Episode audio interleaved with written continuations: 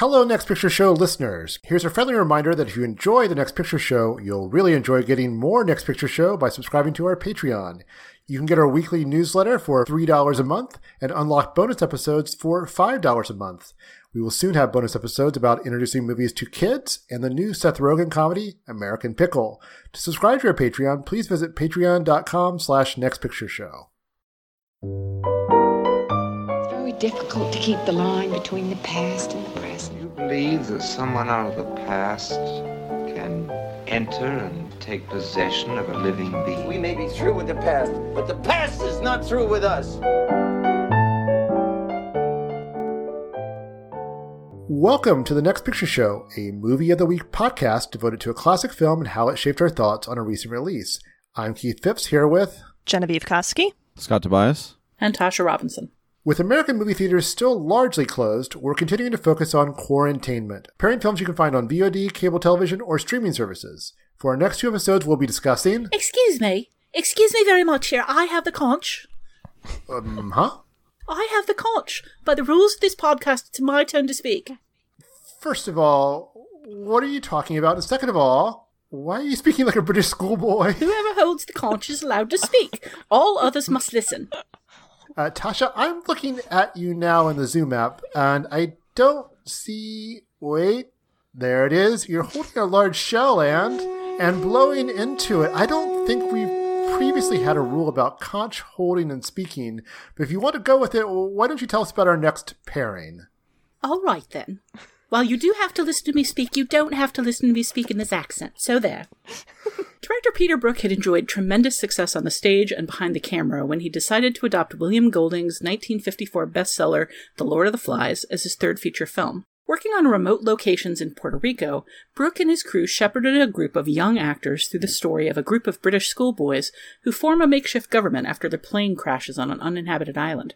We were reminded of Lord of the Flies while watching Boys State, Amanda McBain's and Jesse Moss's new documentary, and another depiction of what civilization looks like when imitated by young people.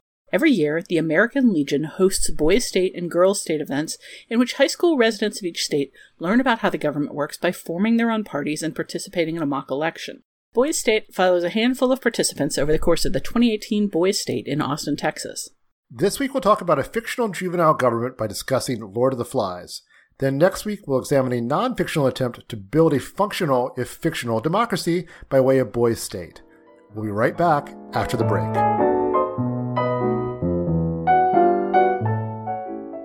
You shut up, you fat slug. I got the conch.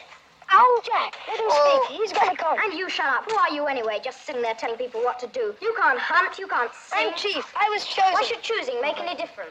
Telling people what to do. Piggy's got the conch. That's right. Favor Piggy as you always do. Jack! The rules. You're breaking the rules. Who cares? Because the rules are the only thing we got. Bollocks to the rules. We're strong. We hunt. As a beast, we'll hunt it down and beat. William Golding's Lord of the Flies was never going to be an easy novel to adapt.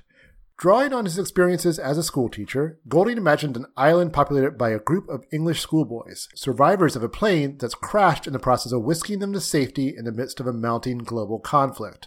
While they initially get along, imitating the order and civility they've come to consider quintessentially English traits, it doesn't take long for factionalism and cruelty to set in. While a bookish kid known only as Piggy and the good-hearted Ralph try to stick to the rules, they prove no match for Jack, a choir boy with a lust for power and a talent for violence, who unites the other boys with a promise to protect them against enemies that exist largely in their imagination.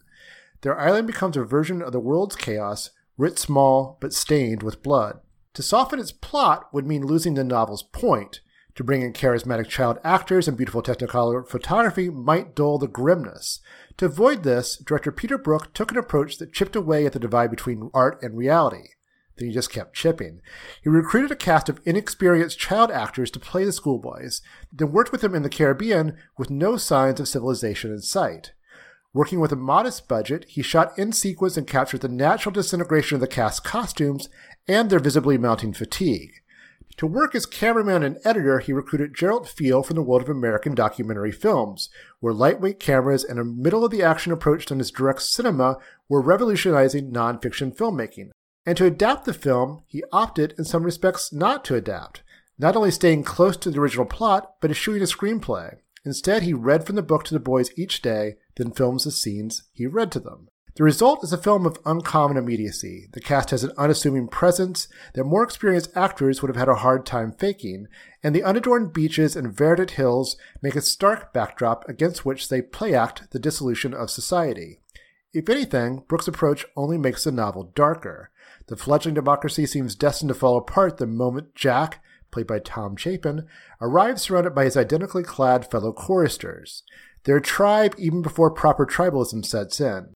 On the page, it's easy to think of Golding's characters as literary constructs, playing out assigned roles in an allegorical story filled with references to fascism and class divisions. On the screen, they're unmistakably children, vulnerable but also vicious, and on a crash course to lose their innocence before they fully understand what they're doing, what it means to kill, or how easily what they've built can go up in flames. But we do, which makes it all the more disturbing. Away from a self-destructing civilization, they find a way to fast-forward to the same apocalyptic end, apparently engulfing the globe around them. Here's Brook talking to a journalist in 1964, as quoted in Jeffrey McNabb's excellent essay for the Criterion Collection edition of the film. Now is a good point in the world's madness to point up how easily people slip back. Here is a pure case. Children, and children from the best families, some of them in choir school. Golding puts them down in the Garden of Eden. From nowhere comes disagreements and disputes. They do not realize the trouble is within themselves. Finally, they destroy paradise. End quote. Brook was speaking at a near remove from the Cuban Missile Crisis, the closest we came to global destruction. But the years since, and the world around us right now, has only confirmed the fragility of the institutions and values we grew up thinking as indestructible. Whether that destruction is inevitable remains an open question, but Brook and Golding offer little comfort in the answer they provide. Look, we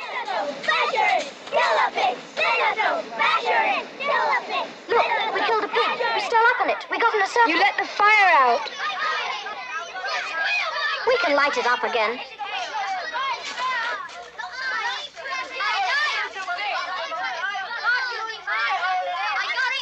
You should have been with us, Ralph. There was lots of blood. You should have seen it. There was a plane. There was a plane! They might have seen us. We might have gone home. So we often start with a question about what your history is with the film. I want to broaden it just a little because I think we all have read or probably read Lord of the Flies at some point or seen another film version or kind of just dealt with it as a cultural reference point. So, Scott, I know you've seen this film and written about it, so I'll start with you. What is your history with Lord of the Flies?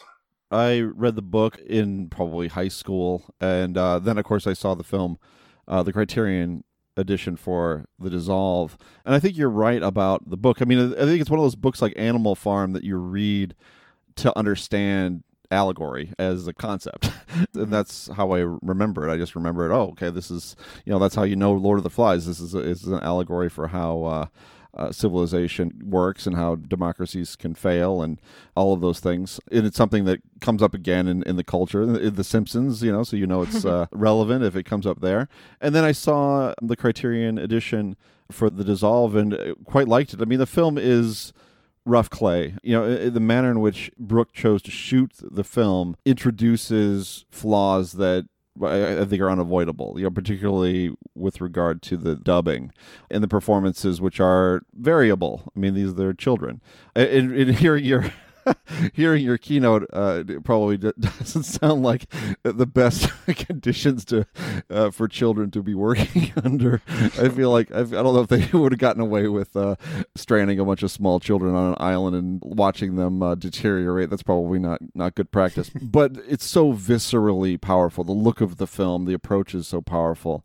And I think just in the broad strokes, and I think this film is kind of done in broad strokes, it plays. You can see how aggression and fear can take over and overcome rational thought and overcome the notion of democracy, the experiment of democracy, which is something that everybody needs to be on board with in order for democracies to succeed, which is something I think we're learning in this country right now.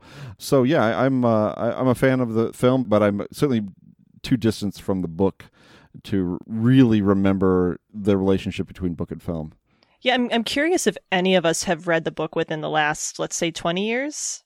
Oh, I don't think so. I think I read it in junior high, and I really resisted it because, and I realize now it's because it really disturbed me. I read it again a few years later and liked it a lot better. But I think as a seventh grader, I was like, this is bad. Piggy dies. You know? Sad. Yeah. Seventh grade is maybe a little young. It was a ninth grade read for me. It seems like a quintessential freshman English kind of book because of what Scott was saying about it being, you know, functioning as such a clear example of allegory. But I had not seen this film before. I'd never seen any filmed version of it. I guess there's a 1990 film as well that my fiance watched in school, I guess, as supplementary material, but I missed that one. And of course, I was very familiar with the Simpsons episode, although to call that an adaptation is a stretch. But watching this one for the first time, I wish I had done a little preliminary research and known going in about how it was filmed and the sort of the approach to realism, I guess, you know, because it's jarring at first. And in hindsight, I really like the way it opens with just a bunch of still photos kind of setting the place. But again, it's a little jarring in the moment. And it took probably like the first act for me to like get on this film's wavelength and kind of tune into the child performances, which I ended up really liking despite their sort of crudeness, because it felt more like children, you know, like some of the kids we're about to talk about in Boys State, notwithstanding, you know, the kids are, you know, generally not that eloquent and, you know, their interactions can be a little stilted sometimes. So in that respect, it like seeing that translate to the performances here did, as Keith kind of got at in his keynote, just bring through the stark grimness of this being children experiencing this as opposed to words on a page. And by the final act of this film, it had like the last 20 minutes of this are hard. Like I was like, not quite on the edge of my seat, but I was like feeling viscerally uncomfortable with how it was playing out, even though I didn't have the strongest memories of the exact progression of events, but like I knew where this was headed. And even with that knowledge, it was very viscerally uncomfortable. Tasha, how about you? I honestly couldn't tell you how early I read this book. It was pretty early, maybe fifth grade. I think I've talked on this podcast before about how as a kid, I was always trying to read way ahead of my age level out of some sort of misguided belief that it made me more grown up, which like led to me reading a lot of Tolstoy and Dostoevsky in ninth grade, because I honestly believe that was what adults read. Like I lived in this very deluded world where adults just sat around with their Dostoevsky all the time, and I wanted to feel like I was part of that. So I think I might have read Lord of the Flies as early as fifth grade. And I'll tell you, when you're that young and you're reading the book, it does not feel like fiction. It feels like a biography. You know, it feels like an observation of what you're experiencing all around you, because kids really do behave very differently when adults are watching than when they don't. And they are very tribal, and they can be very cruel. And when you're reading this book specifically as a fat kid who always feels a little on the outside of everything, it feels very pointed and very much aimed at you.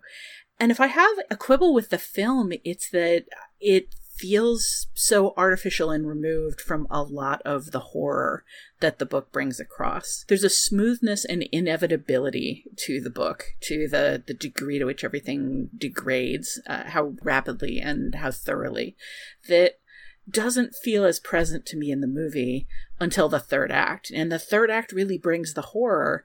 The third act really brings that situation, particularly for Ralph, of like understanding for the first time what it's like to be in a disintegrating outgroup, and to understand for the first time that there is no protection and that there is no out for what he's experiencing.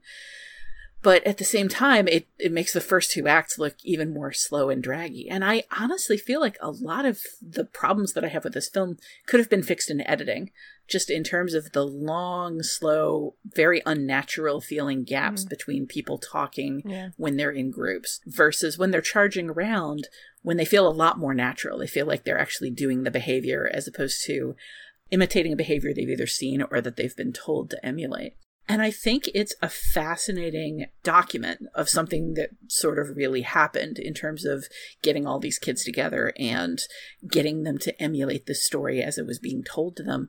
But this does sometimes feel to me like one of those films where the behind the scenes stories might end up being a lot more interesting than the actual document of the film itself. The document of the film is sort of necessary to give it all shape, but I feel like I could read just all day about what it was like to be on that island with those boys trying to create this than like actually watching the film again at this point. Yeah, I think to kind of reiterate what I was saying about wishing I had known going into this more about how it was made, like to speak to what you're saying about these long pauses between dialogue, you know, like I definitely noticed that too and had sort of a not so great reaction to just the stiltedness of it.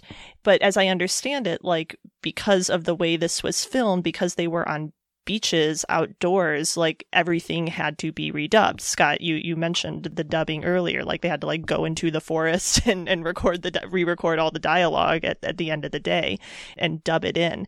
You know, I'm no sound expert, but I'm guessing that definitely complicated any sort of like over talking, you know, or like people talking at the same time. Like it was necessary to be stilted in order to dub it that way, you know, not to get into too many extra textuals here, but, you know, I do think that the final product is so clear that the situation in which it was filmed like had an effect on it that I think it's a little necessary maybe to have that lens to view the film through. There is also a degree to which some of the most disturbing and fascinating and different things that happen in the novel are very internal, like what Simon is going through with The Lord of the Flies itself, which the movie captures a very disturbing horror movie interaction kind of between him and the pig's head and the flies. But it can't get at the depth of what's going on in his head during that sequence. And there are places where I just feel like this might have been a bit of an internal novel to try to translate to the screen with such young boys. Yeah, I had to remind myself of the character of Simon and like kind of what he represented and what his experience in the book was, because in the film he's just sort of this quiet, wide-eyed figure around the edges. There is no real sense of his internal life, as you say. So that moment when he confronts the sow's head and then later the beast, you know, hanging in the trees, it's effective from like you say, a horror standpoint. But in terms of sort of the allegorical roles these characters are playing, I think that's especially lost in the character of Simon. Yeah, I mean, I think that my perspective on the film is that it's an experimental film or semi-experimental film that is almost a venture taken on with the acceptance that certain elements of it will not function as well as a conventional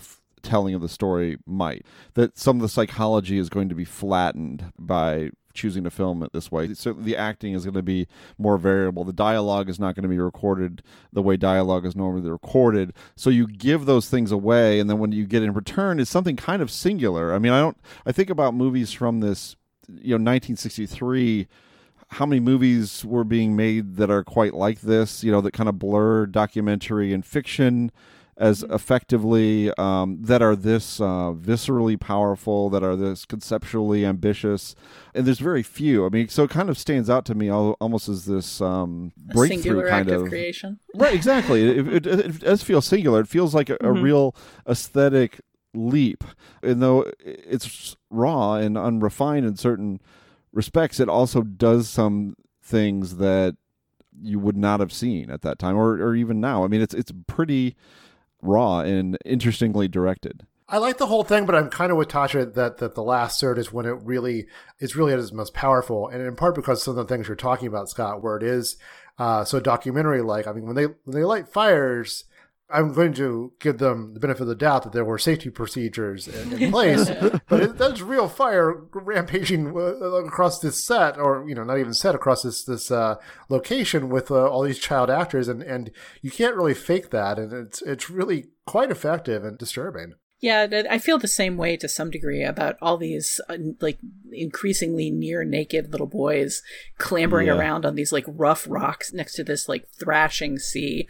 There was just sort of this perpetual, am I watching child endangerment right now? Like if it happened right now, I'd be like, oh, you know, it's all fine. It was all assembled in post. I'm not going to say that it took me out of the film or that it spoils the degree to which I was engaged with the film, but it was sort of on my mind at various points. I haven't watched it. It's on YouTube, but there's a documentary where Brooke reunited the cast in 1996. Oh my God. Called Time Flies. I think, you know, I think I'll watch it after this. It sounds like a pretty fascinating. Oh God. It took me a minute, but I just got Time Flies. Yeah. That's rough. That's rougher than a lot of the things that happen in the film. That's a good one. A few other little bits of trivia is that Ralph's voice apparently dropped three octaves, and they had to like sort of electronically alter it.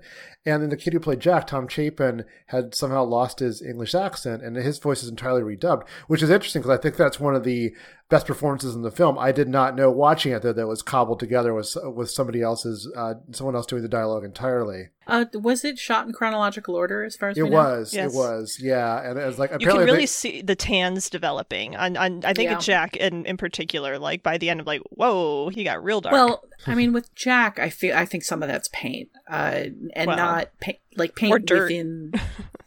paint. Well, I mean, they all get visibly grubbier over time, and if they just shot it with them all out there, that it's diegetic dirt. You know, they were all living. It's just naturalistic dirt.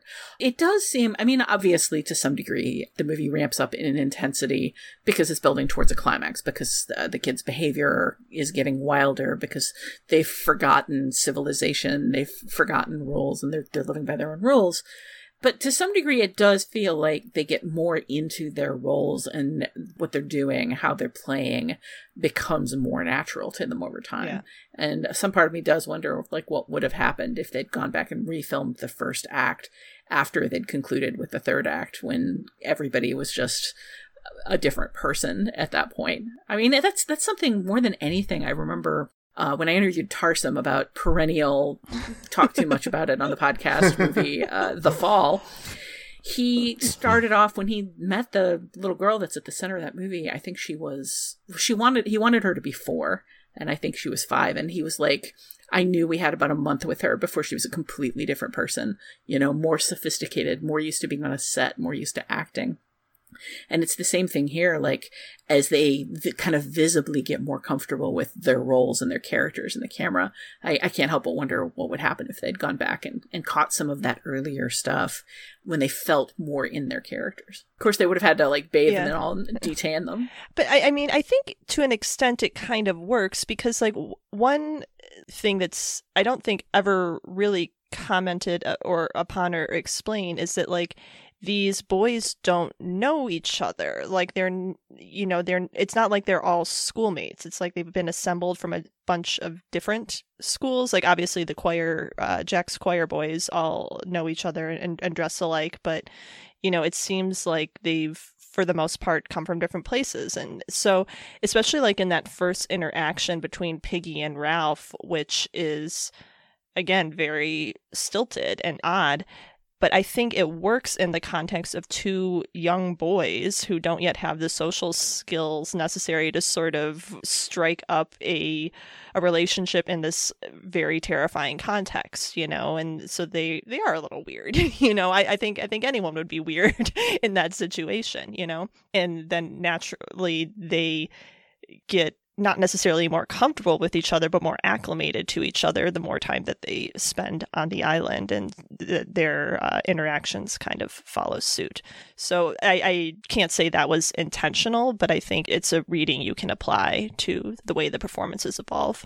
Yeah, and I think that the physical action is something that they would have to be more comfortable with, too. So when they're all sort of gathered around and they're having these exchanges of dialogue, that's not going to be a setting that they're going to thrive in as much as, you know, the action towards the end of the movie where it's just being broken down and everything becomes much more physical. And I think when you're a boy around a bunch of other boys running around an island, you know, sometimes in face paint and stuff. I mean, I think that you can kind of get in that spirit, you know, a lot more naturally. Mm-hmm. And I think from a filmmaker's perspective, you know, you're not having to worry about some of the most troublesome aspects of the shoot. You can actually just kind of film the action, which is why I think that last third is as powerful as it is. The face paint really does feel like a bit of a turning point in the film and in the performances. And I hadn't thought about it until you said it, but I wonder if there is something about actually putting this makeup on that sort of allowed the boys to get to a new level with their performances. I mean, you could say the same thing about the costuming, the mm-hmm. difference between wearing those elaborate choir robes at the beginning mm-hmm. and running around in grasses and hides by the end of the movie. I've got to imagine that was had a strong psychological effect. That I want to make assumptions like I think it was probably freeing, or I think it took them out of civilization, but it might have also made them shyer. I don't know. There's a lot of small child running around naked in this film. It's true. They don't seem that shy to me, though. Nobody seems all that shy in the last part of this movie. That is very true. I just don't want to make assumptions based on what you see on screen, because that's always a mistake. But I think, however you put it, the costuming choices, which I think it's really great, kind of how much attention was paid to, you know, they don't go from clothing to not, let's not wear clothing. You can see in every scene, like more tears appearing, more mm-hmm. cloth disappearing, things getting progressively dirtier and grubbier and more skin appearing as their clothes just wear away with effort and time and exposure.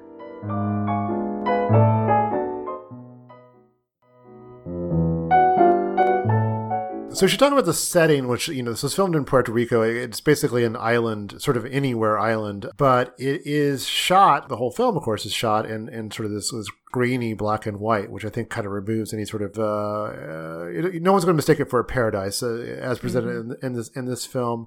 What do you think about the way it uses the setting?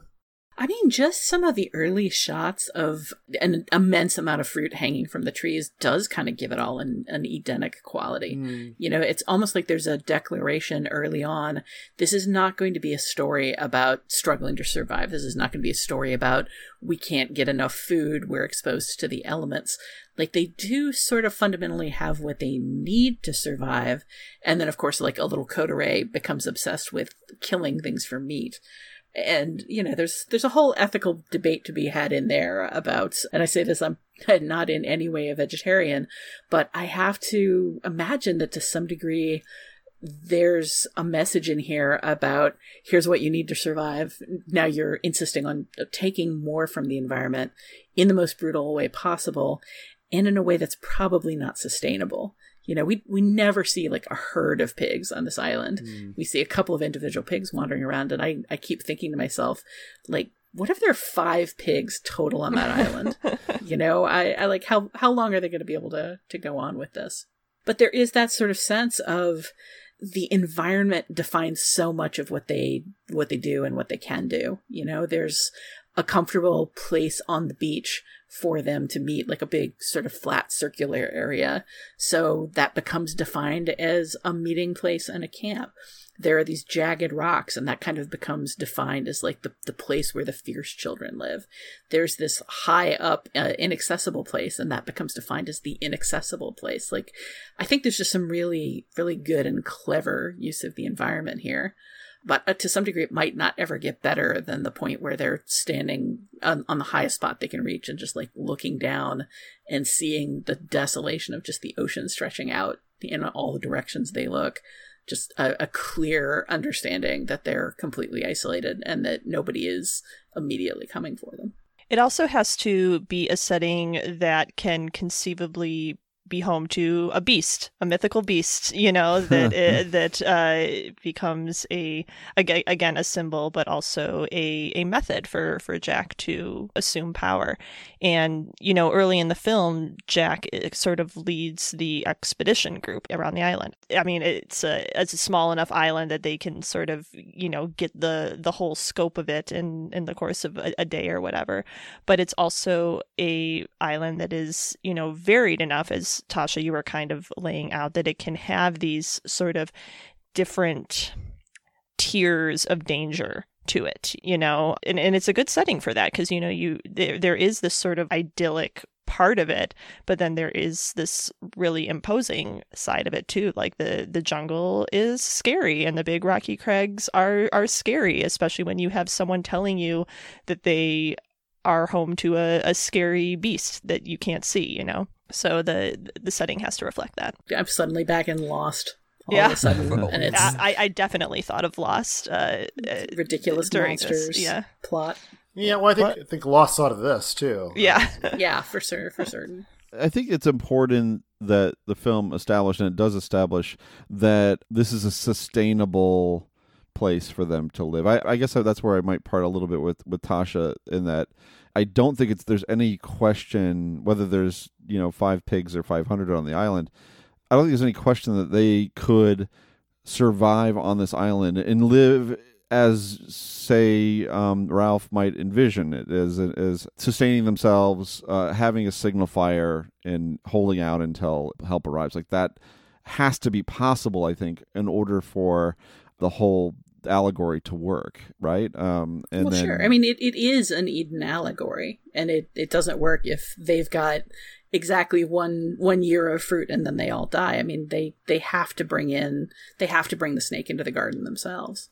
Yeah, that's true. And it's fascinating to me, just, you know, I mean, I guess this isn't setting related. I'm just kind of going off of that, but just I'm fascinated by stories or by circumstances in which, you know, the sort of guardrails of civilization are lowered or taken away, and how humans respond to that, and also about whether that response has anything to do with boyhood or whether it's or manhood or human nature in general. We'll certainly get into this when we talk about Boys State, but masculinity is such an important part of this story, and the manner in which these boys make appeals to each other and the way in which things go awry is a very boy or man-like way for things to go awry, which is through, you know, aggression and intimidation and fear. I don't know. I'm rambling, but you know what I'm saying. I think that's kind of like at the core of the story, and I think it's something that the film is able to get across, you know, through the action, you know, not through the dialogue as much, but just through the way everything kind of unfolds and how it turns into this, you know, nightmare by the end. Yeah, I find myself asking a lot of questions. I think when I read it when I was young, looking at the difference between the boys and girls around me, I just accepted without question that boys are less civilized than girls. This is how boys behave when they're on their own. This would be how boys behave when they're on their own. Looking around at the world today and with more experience, I question the degree to which, like, I don't think an all-girl Lord of the Flies would fall out in exactly the same way. I think there might be considerably less focus on killing things, but the in-group, out-group mentality would absolutely still be there. The ego and the tribalism, the jealousy, the shutting people out based on appearance and, like, elevating certain people, like, all of that would still be there in an all-girl Lord of the Flies. So, I mean, I'm curious what you see in here as specifically and solely masculine. We have an all-girl Lord of the Flies. It's called Mean Girls. We covered it on this podcast. We did, didn't we? And you notice that there's a lot of tribalism and in-group, out-group stuff going on there. Slightly less bloodlust, though. Well, violence is. Would violence be a difference, or a certain type of? Oh, you and your beloved violence.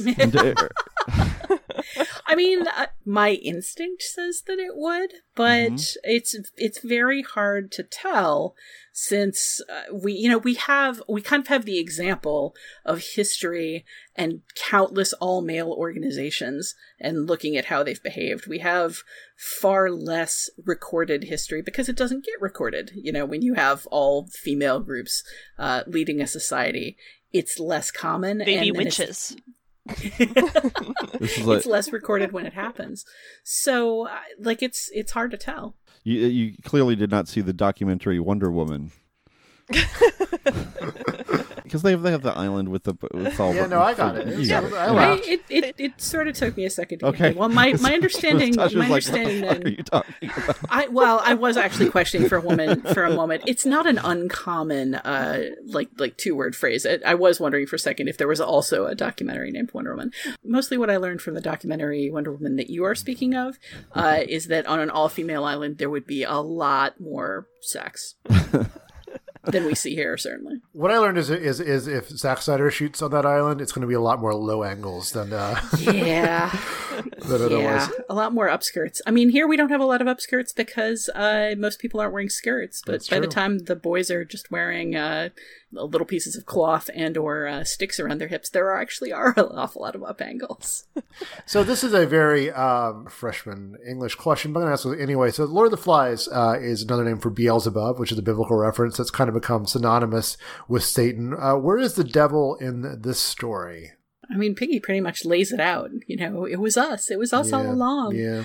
Everything bad that happens comes directly out of the boys and the mistakes they make. And it's mostly out of jealousy and power lust and greed and desire to destroy things. You know, I think there is sort of a general condemnation of human nature and especially boys in this. But how does the story play out without Jack, without like sort of this charismatic fascist? I think there becomes another Jack. Yeah, okay. Possibly a less powerful Jack. I think Ralph could become the Jack, too. I mean, like, Ralph won the popular vote, you know? Keep in mind, like, Ralph's, like, first act is to tell everyone that Piggy is Piggy, even after Piggy told him not to tell people. He sells him out right away. Yeah, yeah. And his second act, more or less, is to claim the shell that Piggy found, and his third act is more or less to claim power, kind of like based on that shell, like to claim leadership, to put himself up for leader. So there certainly are, as our theoretical freshman English class might say, the roots of sin are there. They're in him as much as they are in Jack. I also, this is maybe the place to bring it up, I definitely wanted to bring in the refrain of Kyrie eleison. Kyrie, Kyrie, Kyrie eleison. Which I was like walking around the house singing, much to the consternation of everyone else in my household. Get some more lyrics, kids. You know, there's a lot of liturgical music out there, and much of it has words that are not those two words. Right. And for those who were, you know, not raised in the, you know, a Christian faith, you know, they translate to Lord have mercy is a very common refrain in many Christian religions. So in a 180s new wave song. I was. That's the one I was thinking. That's in my head now. Wait, I don't know what song. Kyrie by Mr. Mister. Oh, I'll send it to you. All right. Well, I think we have our outro music for this episode. Kyrie, the roads that I have come. Go ahead.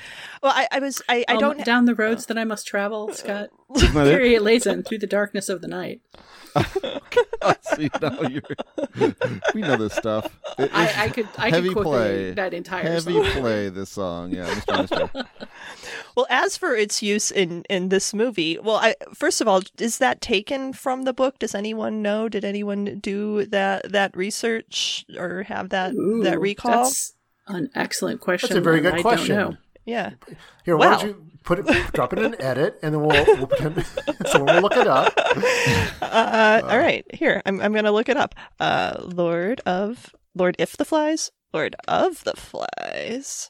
I think it might be specific to the movie. I'm only seeing it in relation. A quick Google informs me that it was not from the book. It seems to be specific to the movie. So yeah, just to like bring it back to the question about the biblical reference at the heart of this film. I don't know if there's like a direct comment being made there, but I think maybe it is a little flourish to that effect. I mean, one could pretty easily, pretty readily see it as a commentary on the hypocrisy of religion. Mm-hmm. Here you have a group of boys who clearly came from a church tradition and were very much part of it. And the whole reason for using little boys as choristers is because before boys' voices change, they have these very high, pure sopranos that were considered like a mark of innocence. The voices themselves were considered symbolic of purity and innocence. And the fact that somebody's voice changed that dramatically during the course of this film just strikes me as like hilarious symbolism. But you have this little group of kids that are sticking to part of their church tradition and calling on God's mercy while they're symbolically speaking, as far as the actual Lord of the Flies goes, the pig's head covered in flies and sort of what it symbolizes and what it brings to Simon's mind. Like, they're serving the devil. They're doing the devil's work while singing the Lord's song. It's a pretty heavy piece of symbolism. It's also just maddeningly repetitive. Listen, I don't know. I think it's a jam. So, oh boy. Wait till you hear that Mr. Mister song. We talked about Ralph and we talked about Jack. We should talk about Piggy, who's sort of the third most important character here, or the third protagonist of a three-person drama in many ways. What is the film's attitude toward him, and does it differ from the book? Because I feel like in the book he comes off as more obviously brainy than he does in the film, but he still kind of plays the same role. Yeah, I don't know that I like this kid in this film, and part of that. But his story is about how his town got its name. It was captivating.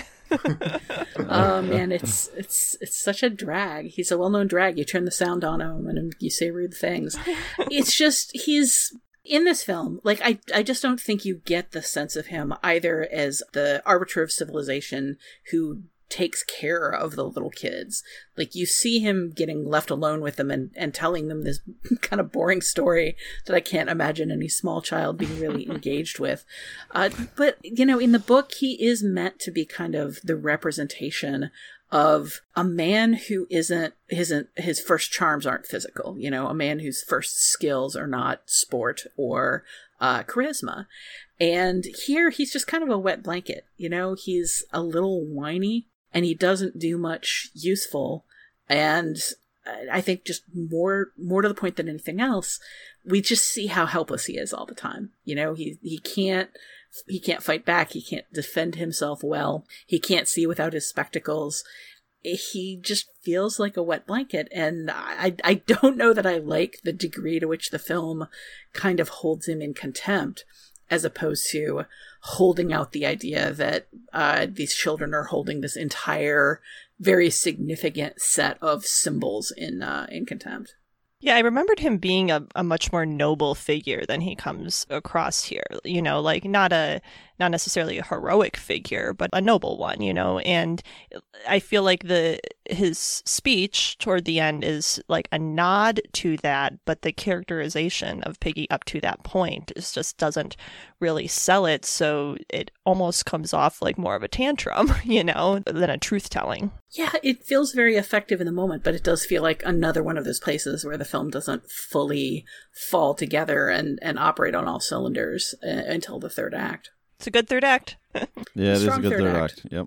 We're going to talk about the third act and the first and the second, later on in next week's episode when we compare it to Boys State. Until then, we'll take a short break and we'll be right back with feedback.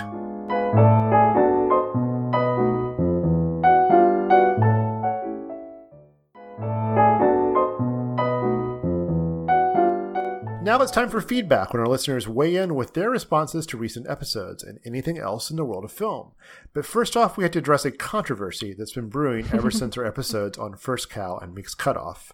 Films set in the state we've been informed is pronounced Oregon, not Oregon.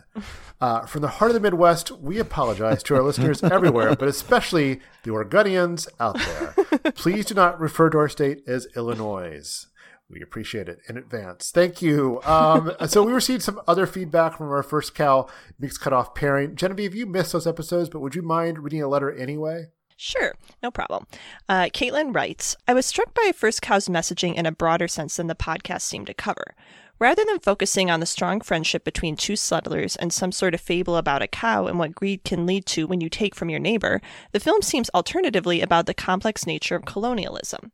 There is rarely a sequence in the film that doesn't showcase a shot of indigenous culture to balance out a shot of our leads and/or colonists. Natives act as witnesses to the strange capitalist culture.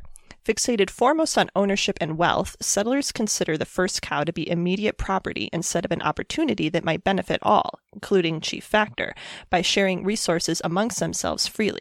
We witness and admire Cookie's ingenuity and ability to create something magical out of nothing, but it is his and King Lou's entitlement to simply take what they need for their own advancement that mirrors the overall psychology of Western settlers. In the same way America can bemoan its history of violence and greed, we champion our inventiveness in the face of scarcity. Factor may have been willing to trade first milk in return for baked goods in his household, or a percentage of sales, we'll never know. And even though the cow, acting as a Mother Earth female figure, seems on friendly terms with Cookie, he takes all and not some of her offering, leaving her dry of milk. Kelly Reichardt goes out of her way to frame the lives of indigenous folk in nearly every scene as a witness, reference, or reaction. Factor's wife and her friend at tea, or Factor saying that the hunted beaver is endless and will never run out.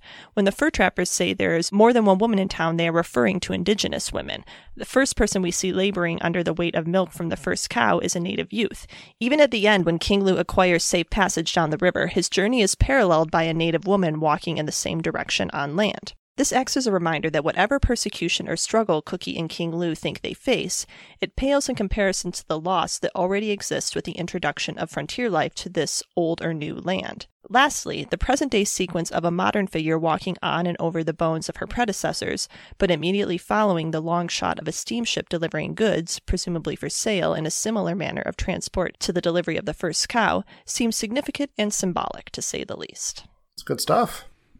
Yeah. That is good stuff. Though I would say this line about the present-day sequence of a modern figure walking on and over the bones of her predecessors, I don't feel like it necessarily strikes that attitude just so much as like more like just making the point that the past informs the present. I don't feel like we have an attitude toward Aaliyah Shawkat, who is the person in that shot.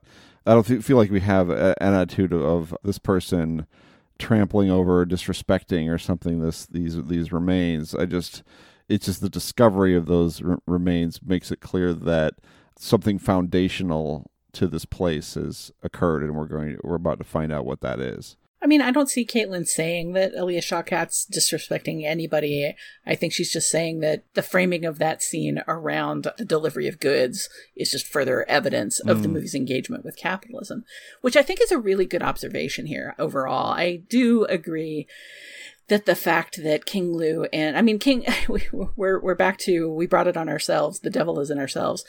King Lou and Cookie's greed in taking all of the cow's milk is their downfall. You know, in theory, they could have gone on as long as necessary if they'd been willing to settle for less, steal less, feel entitled to less. But they want the money. King Lou in particular wants the money because he associates it so much with ambition and growth. I really kind of wanted, like this was on our list. We always have a list of more connections than we actually get to in the story. And one of the ones that I had up there that we didn't really fully get to was just how both this film and Meek's Cutoff specifically frame Native observation and sort of Native wisdom as going far beyond like what the white settlers understand or are interested in understanding. Yeah, exactly. Yeah. That too. I was going to say able to perceive in their environment, but you're also extremely right there. And I think it is a very important part of this story. And particularly in that scene with Chief Factor talking about how, the beaver are endless, there'll always be more. That's what more means. Yeah, there's one reason I'm not sure I fully wanted to get into it was I have a little bit of a discomfort about the degree to which both of these films kind of are doing the noble savage thing, in placing the native characters as this like sort of font of quiet, endless wisdom that they offer and that often is not taken. But they're also like lifesavers for the white characters. They're just sort of like gently around until they're needed. Or they're non-gently around until they're taken captive. So that's... It certainly does It does again speak to the nature of capitalism. It does again speak to the nature of like greed and rapaciousness and colonialism. So I think that this letter is still like fully accurate in that, but it was sort of an uncomfortable thing to broach. No, it's a good letter.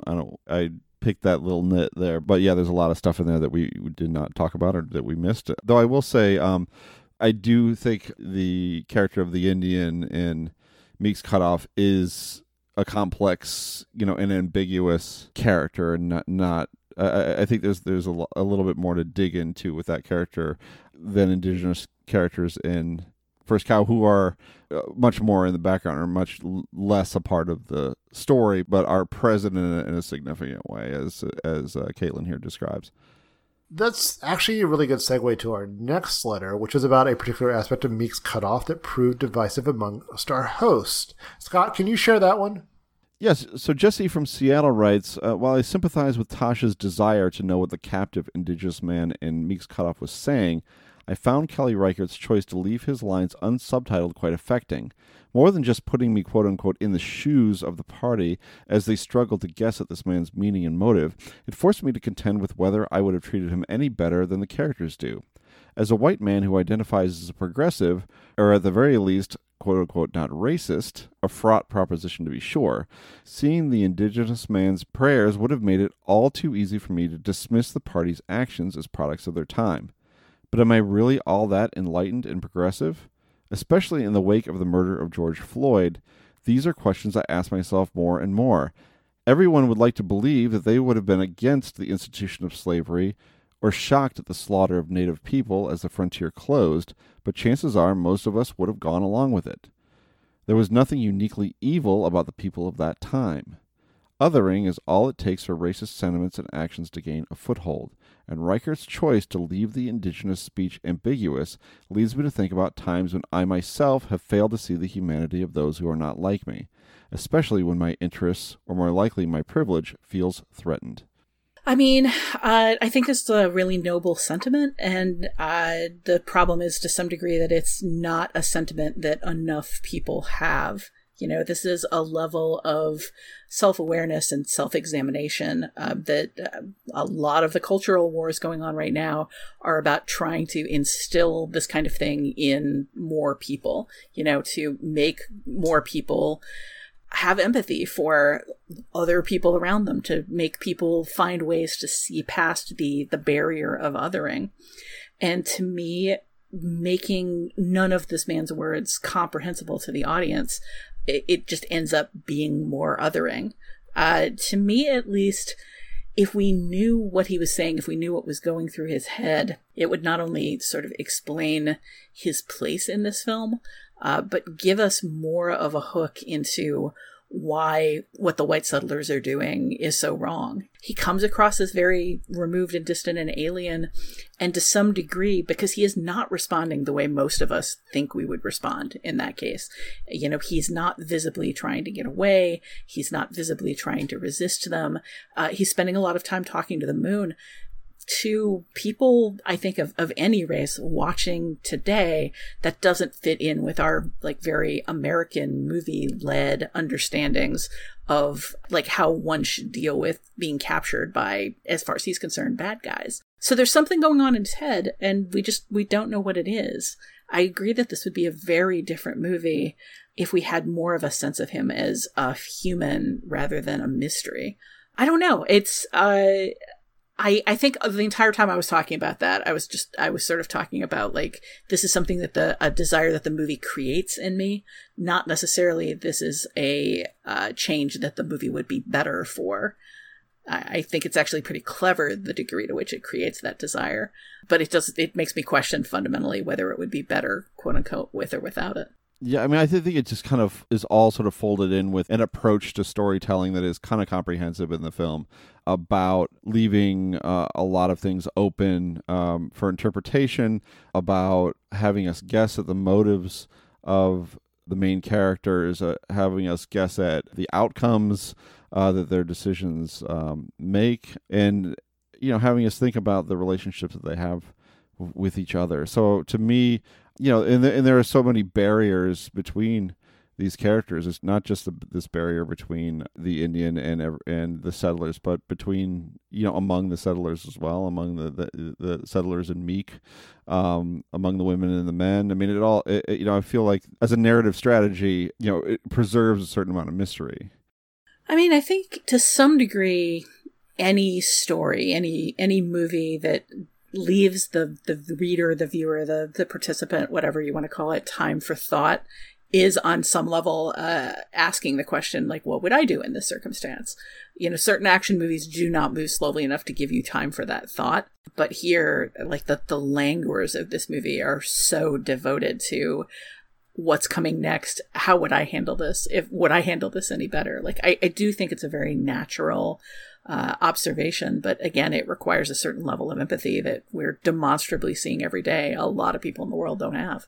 Okay. Well, on that, appropriately pessimistic note for our Lord of the Flies episode, we'll wind things down. We always appreciate when our listeners share their thoughts and their recommendations. If you feel so inclined, we can feature your response on a future episode. To reach us, you can leave a short voicemail at 773-234-9730 or email us at comments@nextpictureshow.net.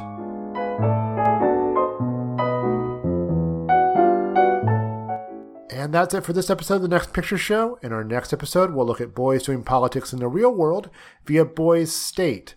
Look for that episode next Tuesday, or better yet, subscribe to The Next Picture Show on Apple Podcasts, Spotify, or your podcatcher of choice. Even better still, you can support us on Patreon at patreon.com/nextpictureshow. Find us at nextpictureshow.net. Follow us at facebook.com/nextpictureshow, and follow us on Twitter at nextpicturepod, so you'll always know when a new episode drops. Until then, we're stealing your spectacles and building fires on our side of the island because it's everyone for themselves out there. Kyrie and I'm down the road that I must travel. Kyrie and I'm through the darkness of the night.